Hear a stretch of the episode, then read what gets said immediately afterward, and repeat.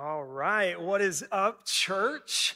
We are officially heading towards Christmas, and I could not be more excited. Let me be one of the first to wish you a Merry Christmas. I'm so excited. I love this time of year. I love everything about it. I love the pageantry, the expectation, the story of Jesus, the lights, the music. But I think most of all is the Christmas movies. I am a Christmas movie junkie. I love them all. I love the classics. Uh, a few years ago, my wife started making me watch the Hallmark ones. Any of you Hallmark fans? That's okay. Not many of you. That's fine.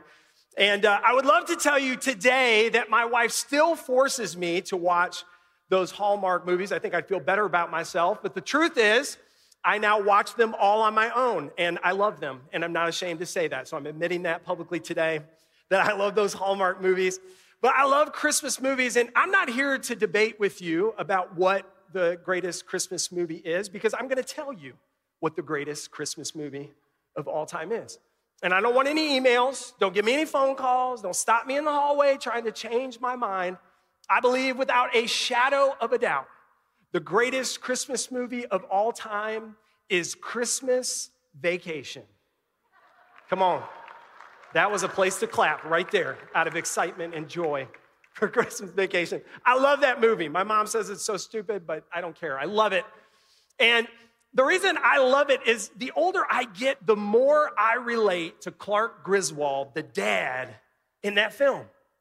Because here is a man who kind of has the wrong idea about Christmas, and he creates all of these standards and unrealistic expectations for what the perfect Christmas is going to look like. And not only what it's going to look like, but how everybody else is going to act and react to the greatness of this Father giving them the perfect Christmas. And I myself often do the same thing. I know exactly how Christmas Eve is gonna go and how Christmas dinner is gonna go. And I, I, know exactly which gifts my kids are gonna be excited about when they open them. They never are, but I know exactly what the perfect Christmas is gonna be like. And oftentimes, even though our Christmases are wonderful and we share so many memories and traditions together as a family, somehow it never quite meets the expectations of what I've built up in my mind. And I've mentioned this because I think we do the same thing with God. We create these ideas about who God is and how the church is supposed to be and who Jesus is. And sometimes it will create these unrealistic expectations and standards that we place on ourselves.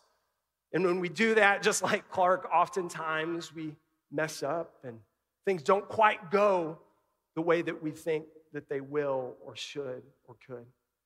Even Jesus, who is the Savior of the world, people had expectations for how he was going to be and how he was going to live and how he was going to act when he came.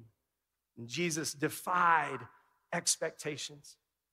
And I wonder today, as I've been praying about this word, if there are some here today that maybe Maybe you look at the world and you look around you and you have these wonderings of where God is. And man, if God is present, how could He let the things that are going on in the world happen? Or maybe you're somebody who's lonely this time of year, maybe feeling broken, and you feel that God doesn't see you and He doesn't hear your cries and your prayers. But I want to share with you a scripture that will kind of be the place where we dive off of because I want to show you the true nature of God. This is something that Mark touched on last week, and I want to I want to begin with this idea that is found in Matthew chapter 1 in verse 23. And the Bible says, Behold, the virgin shall be with child and give birth to a son, and they shall call his name Emmanuel, God with us. And I want to help some people today who may be in a place of feeling hopeless and feeling like nothing you do ever gets you to that place of peace. And it seems like nothing you do makes God turn his ear towards you. But I want you to know that God has a plan for your life. And I want to show you through his word that not only does he hear you, he is present, walking with us, guiding us, and leading us into everything that he has for our lives. As we kick this thing off, would you pray for me? I want to pray for you and ask that God would bless us and meet us in this place. Dear Holy Father, I just thank you so much for your word. I thank you that you are here among us, that you sent your only son, Jesus, to live and to die so that we could be set free. And God, I pray that we would not lose sight during this Christmas season of what your son Jesus did. And I pray today that if there are people in this place, God, that are experiencing hopelessness or loneliness, God, that this morning you would fill them with peace and God, that you would let them know that you are near and among us. In Jesus' name, amen and amen. If you've got your Bibles, open them up with me to the book of Luke. And we're going to look at the 19th chapter. And I'm going to read verses 1 through 10. And I want to kind of set the stage for where we find Jesus in this story. I know during the Christmas season, we're very focused on the miracle of Jesus coming to earth and being born in a manger. But when we come to Luke chapter 19, Jesus is entering kind of the home stretch of his ministry. We're at the point where he is marching along towards that moment where he will be hung on a cross and crucified so that you and I could be set free from our sins. In fact, before we get to Luke chapter 19, he has just performed a miracle and a healing has taken place. And it's on his way to Jericho. And we come to 19, he is now entering in to Jericho. And I point this out because I believe that Jesus was at a stage where the news of who he was and the words that he preached and the miracles that he had performed had, had gone far and wide. So there was expectation of him coming into this town. Luke chapter 19, starting with verse 1. It says that Jesus entered Jericho and was passing through. And there was a man called Zacchaeus, and he was a chief tax collector, and he was rich. And Zacchaeus was trying to see who Jesus was, but he could not see because of the crowd, for he was short in stature. So he ran on ahead of the crowd and climbed up in a sycamore tree in order to see him for he was about to pass through that way. And when Jesus reached the place, he looked up and said to him, Zacchaeus, hurry and come down, for today I must stay at your house. So Zacchaeus hurried and came down and welcomed Jesus with joy. And when the people saw it, they all began muttering in discontent. He has gone to be the guest of a man who is a notorious sinner. But Zacchaeus stopped and he said to the Lord, See, Lord, I am now giving half of my possessions to the poor. And if I have cheated anyone out of anything, I will give back four times as much. And Jesus said to him, Today salvation has come to this household, because he too is a spiritual son of Abraham. For the Son of Man has come to seek and save that which was lost. In these first two verses, Luke points out a couple of very important things to us. Number one, we see that Jesus is only passing through Jericho. His journey doesn't stop there, he is mainly going through on his way to be crucified. And many believe that the only reason he went through Jericho on that day was to see this man that the people called a notorious sinner.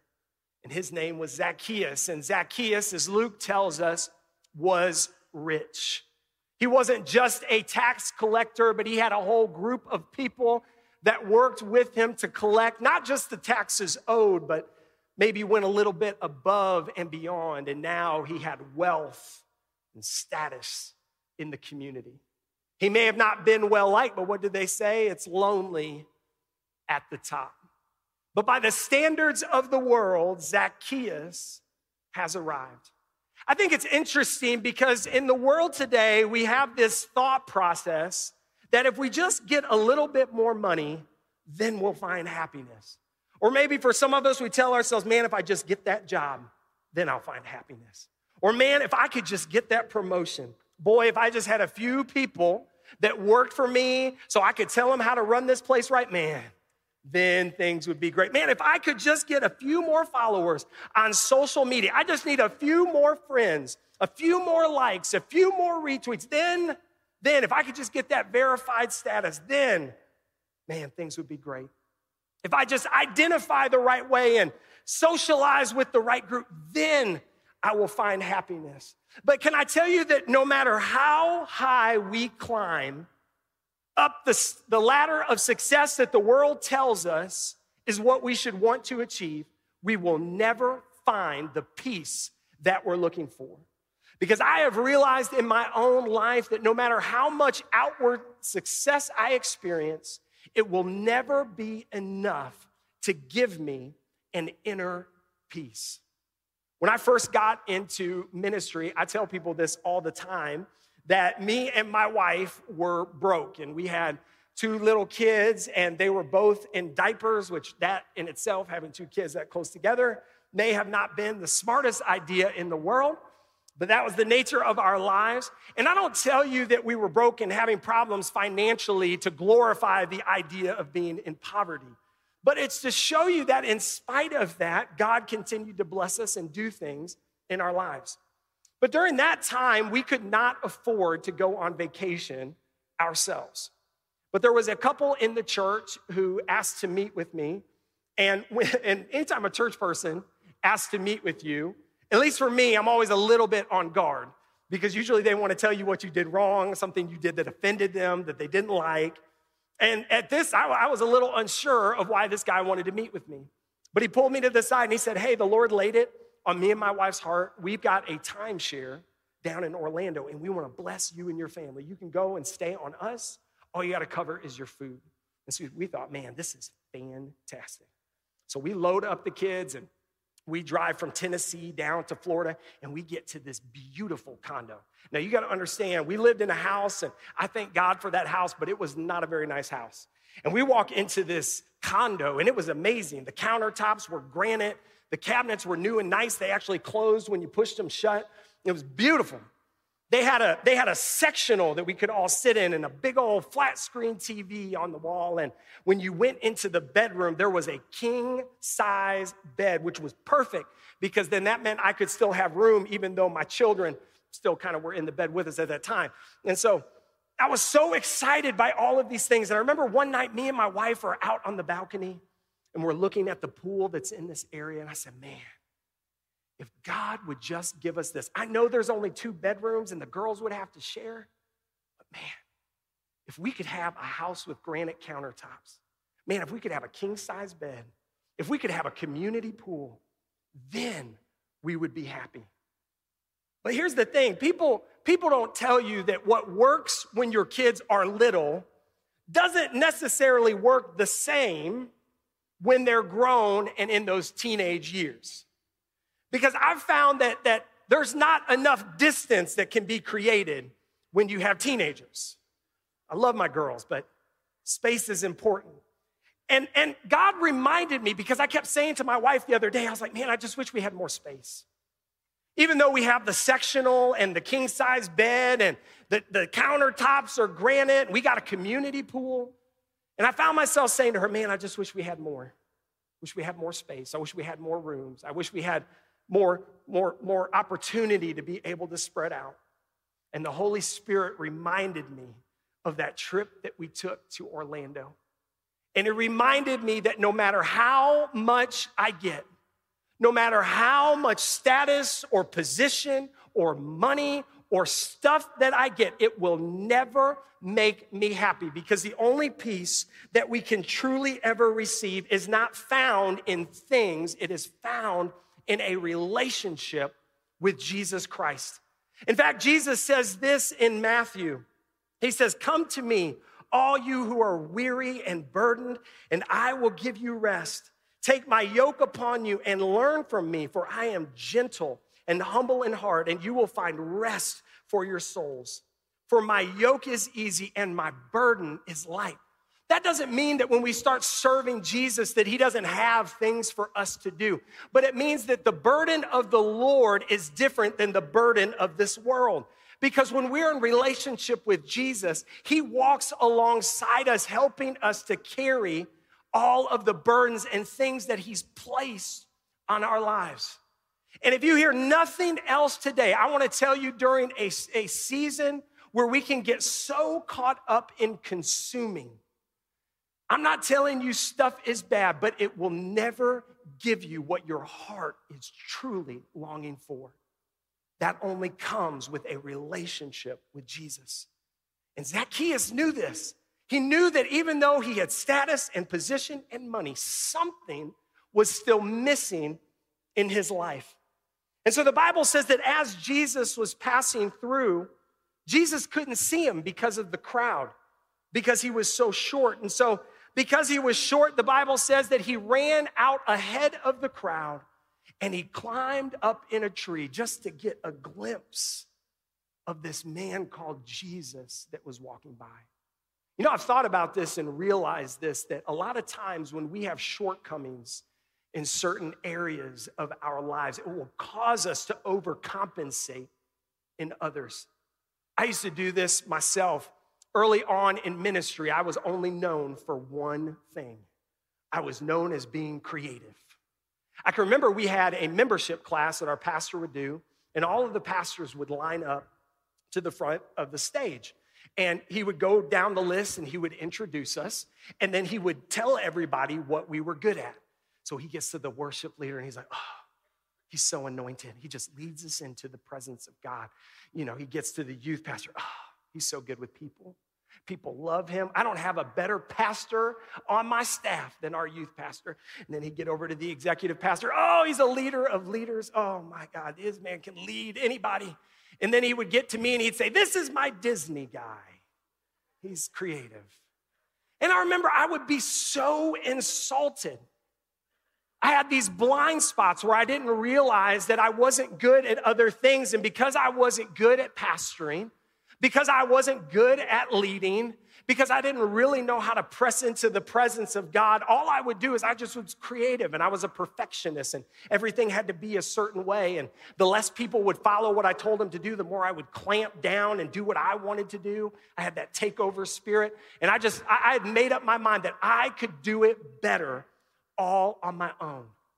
And it was all because I was weak in these areas. And so I thought, man, if I just get really dogmatic about the little stuff, and if I just get really creative, then, then maybe my pastor will see me, and then maybe God will recognize me and elevate me to another position.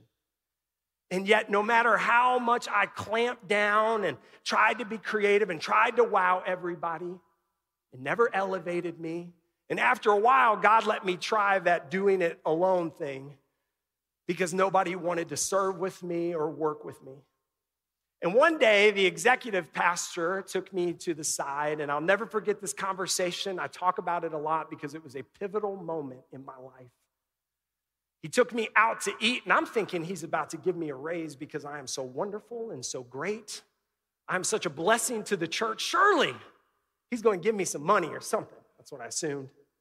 And he pulled me to the side and he said, Paul, you suck at leadership. And I was taken aback and I was a little bit angry and upset. And he said, Not only are you not a good leader, but you're really not a good pastor either. People don't want to work with you, people don't want to serve alongside you.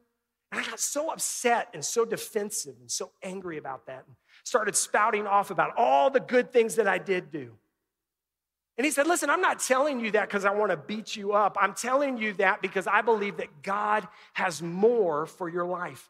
And I'm not just telling you so that you can stay broken. I want to walk alongside you and help you to become everything that God has called you to be because God's got more for you than to just be the Disney guy. See, a lot of us, like Zacchaeus, we, we try to get above the crowd and we think, man, if I just do a little bit more, if I just serve a little bit more, if I just give a little bit more, if I do all of these things, then maybe God will notice me. But I have learned that it is in the place of brokenness that God can use us more than when we try to act like we've got it all together. In fact, scripture tells us this Jesus said, It is not the healthy who need a doctor, but the sick. But go and learn what this means. I desire mercy and sacrifice, for I have not come to call the righteous, but sinners. See, Zacchaeus thought, I've got to climb up because I've got so many mistakes. And even though his name means pure one, nobody in that community thought he was pure. As a tax collector, he was hated and despised for his position. They saw him as a traitor. And he thought, people don't see me. So, why would God want anything to do with me? Why would Jesus possibly be coming to see me in spite of everything that I've done? Not realizing that Jesus' whole purpose for coming through that town that day was to see this man that the people call a notorious sinner. I love what it says in verse 5. It says, When Jesus reached the place. Now, remember, I told you in the beginning that Jesus is only passing through Jericho. His journey will end on this life somewhere else. But here it says, when he came to the place, he looked up and he said to him, Zacchaeus, hurry and come down, for today I must stay at your house. And Zacchaeus hurried down and he came and he welcomed Jesus with joy. I want to stop here for a moment. This is the beautiful thing about this story. Zacchaeus thought because of all the religious folks that he was around, that that meant he had to do something to be seen by Jesus. I think that's how a lot of us get. We think to ourselves, well, I can't let Jesus in on everything in my life that's broken. We think like we keep secrets from God. Well, man, maybe if I maybe if I serve on that team, he won't know this other stuff that I've done. And maybe if I do this, and maybe if I do that. And we get it into our heads that we've got to follow all of these religious things in order to be seen by Jesus. This is what Zacchaeus is doing. He does this undignified thing of climbing this tree, yet the Bible says when Jesus reached that place, he looks up and what does he do? He calls Zacchaeus by name. And he says, I have a purpose for your life. And the Bible says that he comes down and he receives Jesus with joy. And I believe this is the word that the Lord gave me for somebody today. That you may not know it because you think other people don't know you, other people don't care about you. You're able to walk in with the crowded community of faith and walk out without anybody knowing you exist. But can I tell you that, like Zacchaeus, Jesus knows your name. And He's got a purpose and a destiny for your life. And it doesn't matter what you've done, it doesn't matter what people say. Jesus came to this place for you because He loves you and wants to do great things through your life. Amen. I don't talk about this story much, but I really felt impressed by the Lord to talk about a time in my life that I hate to remember and go through. I talk a lot about my time in St. Louis and a lot of time in Tennessee and California. But I don't talk a lot about the place where I was serving before I came to Community of Faith. Years ago, I went to uh, a church in Syracuse, New York. And let me tell you something if you think it's cold here, you have experienced nothing like the horrors that exist in that community. And I went there. The church at one time had been one of the biggest churches. I believe it was the biggest church in that area. And yet they were on a decline. There were a lot of issues, there were a lot of problems. And so they asked me to come and be their pastor. So I went to be the lead pastor of that church. And there were a lot of issues financially, structurally, there's just a, a lot of issues. But I went because I believed that God gave me a vision for that place, that God had a word that He wanted me to give these people. And I would pray and I would fast.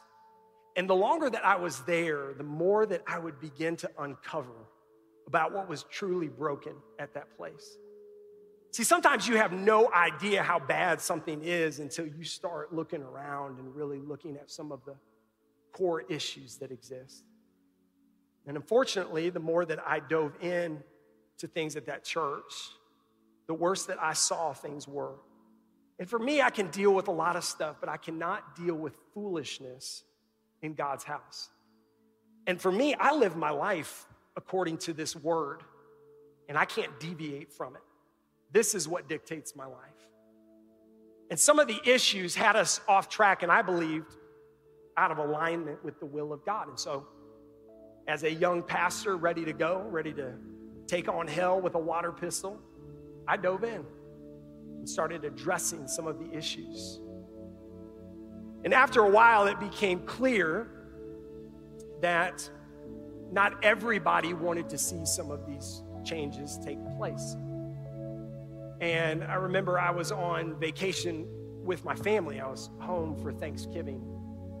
And I basically got an ultimatum by email that I either could submit to what they wanted to do or that I could resign. And I had to really pray about that because we were coming up to the Christmas season. I hadn't been at the church very long, in spite of the fact that we saw growth. We saw some of the biggest giving in the church's history. I thought we were doing good. But there were just some things that I felt like if we didn't deal with spiritually, the church was never going to get right. And I prayed and I came to a crossroads where I had to decide am I going to politic and am I going to bow down so that I can keep a job and keep my family comfortable? Or am I going to be the man of God that I've been called to be? And am I going to stand on his promises and his word and do what I believe is right?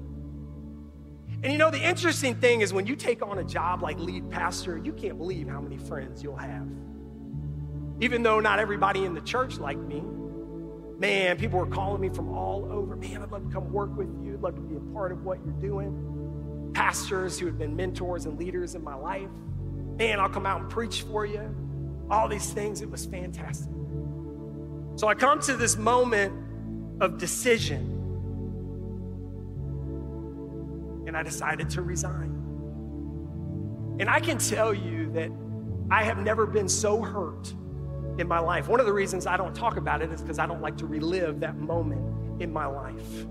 All of a sudden, all the people that had been calling me wanted nothing to do with me. All of a sudden, it was like they lost my number.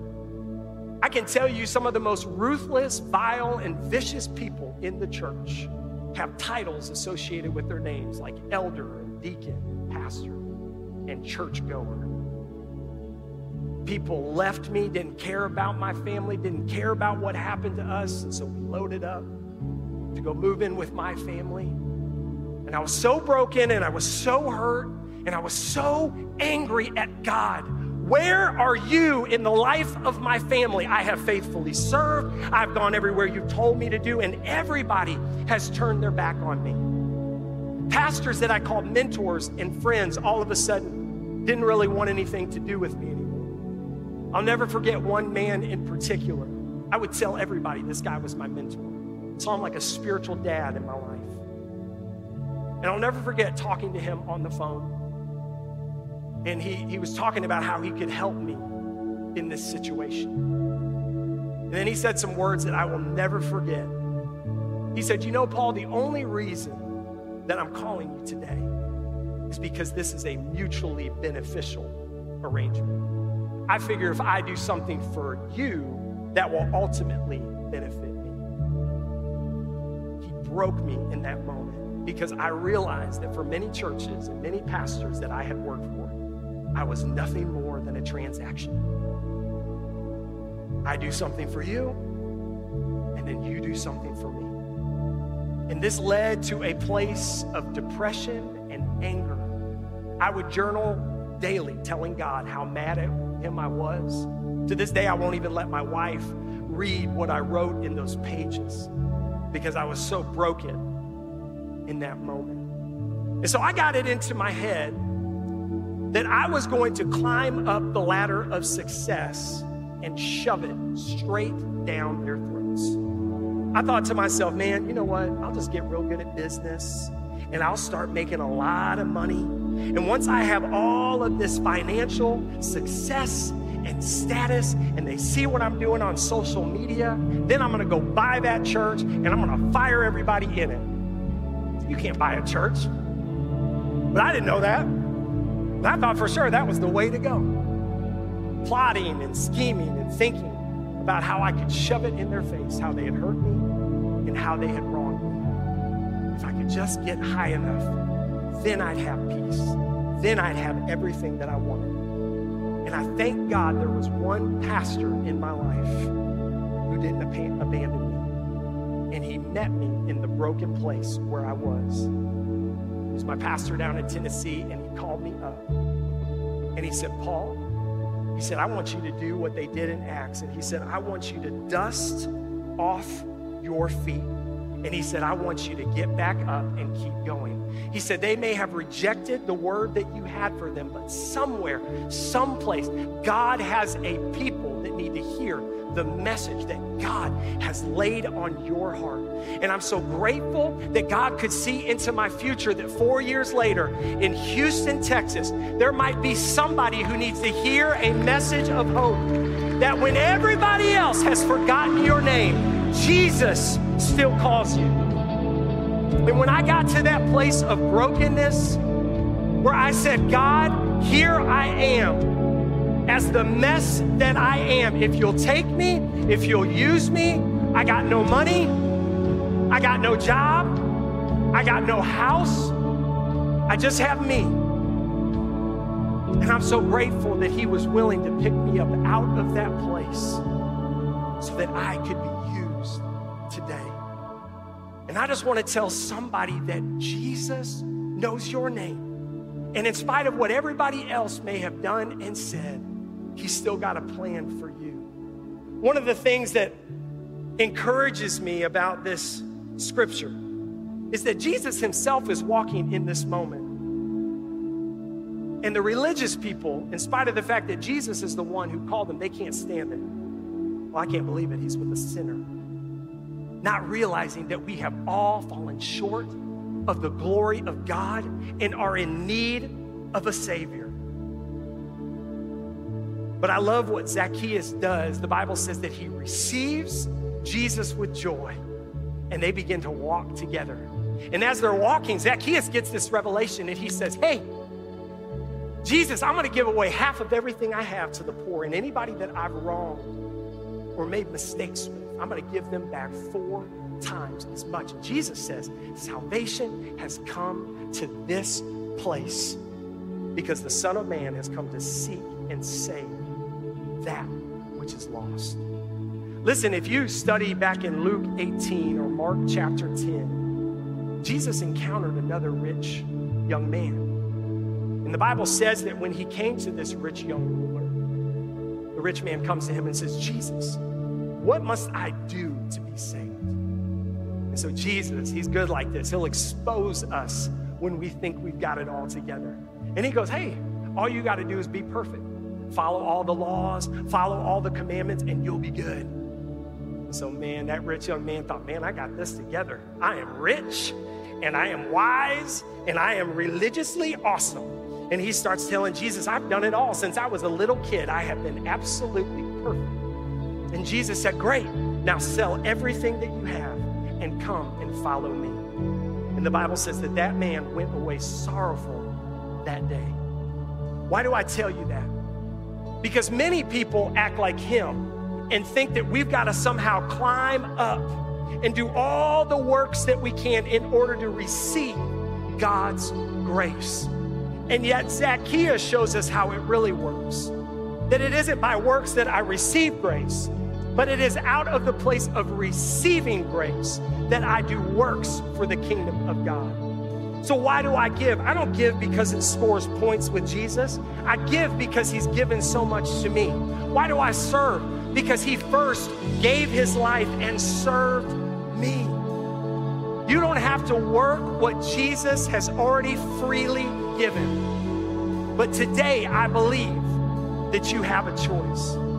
And just like with Zacchaeus, Jesus is passing by in this moment and He came for you. He knows your name, He knows what you've been through, He knows what you've done. But He says, if you'll receive me with joy, I will do a work in your life that will change you forever. And nobody will ever have to beg you to do anything again for the kingdom of God because you'll just be grateful that He gave His life for you.